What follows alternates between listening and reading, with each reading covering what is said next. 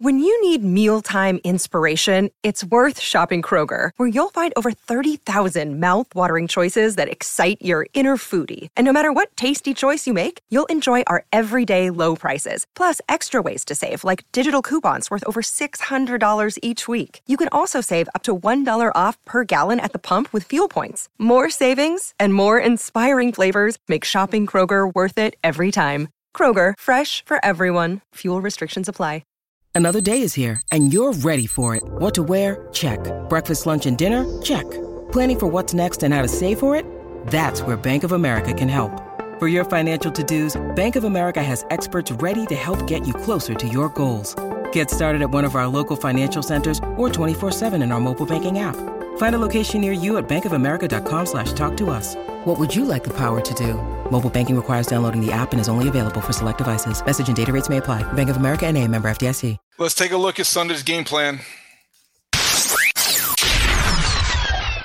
So the Bears are going to be without Kyler Gordon after obfuscating for a couple days and kind of re- revealing nothing. Kyler Gordon went on injured reserve with a hand injury. I understand it might be broken, Dan. You might have more details. That's a big loss. You lose your nickel cornerback, uh, starting defensive back in a secondary that was promising. You lose one of your most effective blitzers on a team that doesn't like to apply pressure, only did 20% of the time with four or more rushers, uh, more than four rushers against the Packers. And Kyler Gordon, let's face it, is just second round pick in his second season.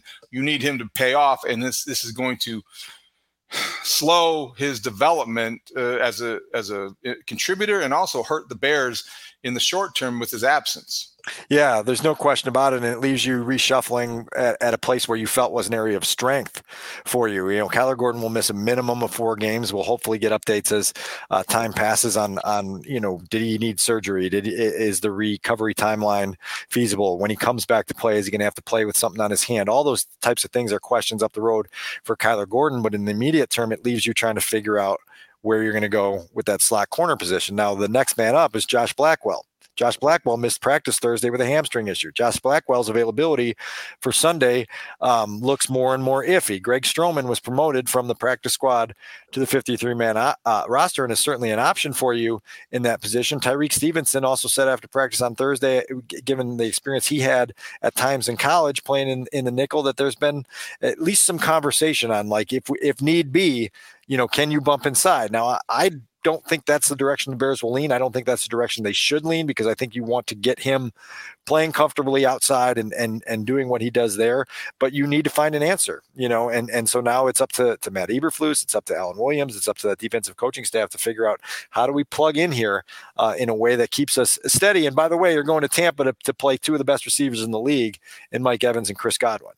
One question I'd like to explore, and I'm thinking out loud here, but I do wonder this if because I think that safety theoretically is a little bit easier position to learn and to play in the Bears cover two scheme and in, that kind of defense uh, alignment. Mm-hmm. I do wonder if Jaquan Brisker eventually might deserve or merit a look as a slot cornerback. He's versatile enough. Certainly, he's physical. He's a good blitzer, and I do think he has the feet to be able to do that job. And if you could find somebody behind him who is maybe a better option than your fifth cornerback who's pressed into duty, maybe that's an alternative if Josh Blackwell isn't healthy and you have to go a different direction. Don't know if it's even feasible, but you do see him playing near the line of scrimmage and you're not worried about him getting caught up in traffic. It just presents another alternative if you want to be creative. I love Jaquan Brisker. I'd be very concerned about his his twitchiness and, and, and his ability to be quick twitch against some of those really quick yeah. slot receivers that can make life difficult for you. I don't think that's necessarily uh, in his forte. But man, they've got they've got to figure something out because you, you know you talk about reshuffling the parts. It always creates voids elsewhere. And and that's why, you know, when we walked into the season, you and I said, look, like depth is going to be tested on this roster, and depth by the general manager's own admission isn't where it needs to be yet in the the rebuilding process. And so when you lose, um, you know, a starting guard like they lost with Teven Jenkins, when you lose a starting slot corner, guys that are, are, are not just guys, but guys that are supposed to be important to what you're building, you got to reshuffle in, in multiple areas, and it's not an easy chore. Let's talk about Chase Claypool because there was a social media clip that uh, compiled and condensed all of his loafs or poor plays, missed blocks, kind of uh, it, it, it was uh, definitely geared to make people aware that he didn't have a good game. I, I, am not always sure about the purpose. Social media has created this entire industry uh, of, of, either hype plays or the opposite in the carnival or crisis, right? Yeah, carnival or crisis.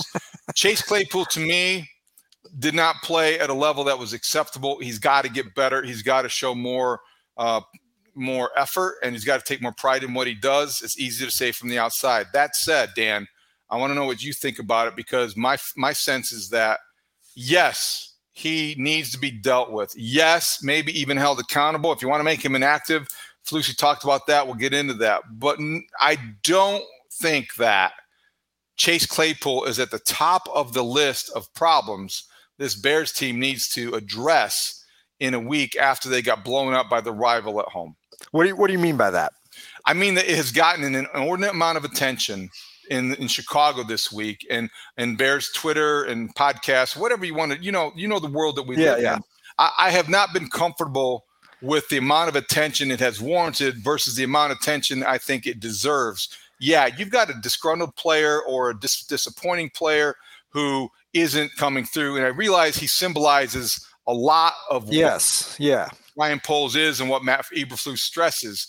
But if you're going to tell me that sending Chase Claypool a message is going to make the difference this week, I, okay, maybe, but I, I, I don't I don't see it as big of an issue as a lot of people have this week. So I got a couple of things to share with you that'll be new to you, but I think the the significance is that there is a symbolism to it because it's a symbolism of the culture that you said you were building. That we're going to be an effort based football team that finishes every single play with great aggression and and you know and so like when when you have a guy so blatantly uh, and flagrantly violating the standard that has been set here for uh, 15 months. When you have a guy that was traded for a year ago and valuable draft capital was given up, when you have a guy that was supposed to be part of this uh, dynamic receiving corps that was going to help take your quarterback to the next level, and that's the season opening performance that he delivers, people start to get justifiably worried about about what all's happening here and what all they can uh, believe in and what all you know they can puncture with a you know like a balloon with a pin. Um, and so i think that's part of what this is. The other part of this is uh, you mentioned matt eberflus not only leaving the door open but seemingly pushing it open for the idea that chase claypool might not be inactive or might be inactive in week two, directly asked about that uh, earlier in the week, said, you know, we're exploring all possibilities, which would would give you the indication that well, Thursday evening here at Halas Hall is is assistant coach time, and we visited with Tyke Tolbert just a little bit ago, and he was asked, you know, are you expecting Chase to be active? And and he said, you know something, I don't know. I, I, I certainly assume he will be active on Sunday in Tampa, and, and indicated that Chase Claypool has been taking his normal reps with the offense. And so if that was in the plans, it certainly hasn't been in the practice plans. And so um, that's one of those instances, David, where I think this is a, another example where the head coach, in trying to you know create some illusional competitive advantage, creates more of an issue because that did get traction out it there totally in, in, the did. real world. He gave know? it credence. Right. He did. He, he he he didn't he didn't shoot it down. Right. And so what happens? It, it, takes on a life of its own. And then yeah. what ha- what happens on Wednesday and Thursday? Chase Claypool dodges the media uh, in, in, the locker room. He hasn't been available to talk to us at all since Sunday Sunday afternoon. And so now you're going, okay, so what's going on here? You know, like just hit these things head on. Like like you said earlier, you know, and Tyke Tolbert did this just outside these these walls here a little bit ago. He just real talked it, um, acknowledged that that effort and that performance was not up to to to, to par. Uh, that there's been conversations had with the head coach and the receiver, with the receivers coach and the receiver, that Chase has gotten the message on like, look, like this is what we need out of you, and we understand you want the ball a bunch, and you, we we understand that you think you can help this team more than you're being given the opportunity to help it, but you got to channel your energy in the right direction for the entire group and organization, and that wasn't done in week one. And so, man, there, yeah, there is a lot to this storyline, um, and I'm not so sure that they've done a, a, a, terrific job at, at managing it, which to you and I probably doesn't come as a great surprise. Not a huge surprise at all. This re- this reveals to me as much inexperience in terms of leading a team as we saw in the entire first season under Matt Eberflus. This was something that he created, and now there's not going to be there's going to be much ado about nothing, and he opens himself up to more criticism that way. This is the way I would have handled it, and, and I and I know it's easy for us to say, but as I said, I I'm not dismissing or diminishing the fact that uh, Chase Claypool needs to have more effort and play and, and block more willingly. But he's far from your biggest problem. And that's what I would have said in real talk. And I would have said if I were Matt Eberflus, yeah. look, we've got a left tackle that had four penalties. We've got a defensive tackle, a three technique, who didn't show up on the stat sheet. we, we've got a wide receiver that we neglected who's a number one guy and got two targets. We've got a quarterback that turned the ball over twice in the final 20 minutes of, the, of a game. We have more issues than whether or not our, uh, our number three wide receiver can block a screenplay. And I really think that when he, you know, said what he said or didn't say what he didn't say, he let us all, let everybody like point the fingers and look at that and fixate on that the Bears have a lot more problems than Chase Claypool. Let me tell you. Yeah, I don't disagree with you, but but it's also a problem until it's not, and and so they've got to make sure that this doesn't become something that unravels on them. You want a um, guy that I want challenged in the offensive huddle? Braxton Jones. You know, I mean, four penalties is unacceptable for a starting left tackle. I don't care all the things that you know. Well, it was a group effort and the false start, and he had four penalties. He's a no, starter. That's ridiculous. Got to get better, hundred percent. And he owned his his stuff in the in the locker room on Wednesday. Talked about his need to improve. The whole group needs to get better, and that's why, you know, it wasn't just a loss Sunday to the Packers. It was a loss that exposed almost everything, right? And that's why it's been so jarring in the city this week because it exposed almost everything and you go into Tampa without any real confidence in what is that that sort of stability for you. And that that's part of the problem. Chase Claypool's got to be part of the solution now though, right?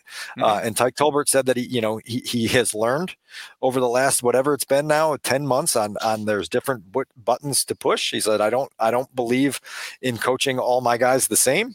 The guys deserve different treatment by based on what motivates them and what what kind of unnerves them, and, and so they're they're working to manage that, and that we'll see how successful they were based on what we see uh, again on Sunday afternoon under the under the lights at, at Raymond James Stadium.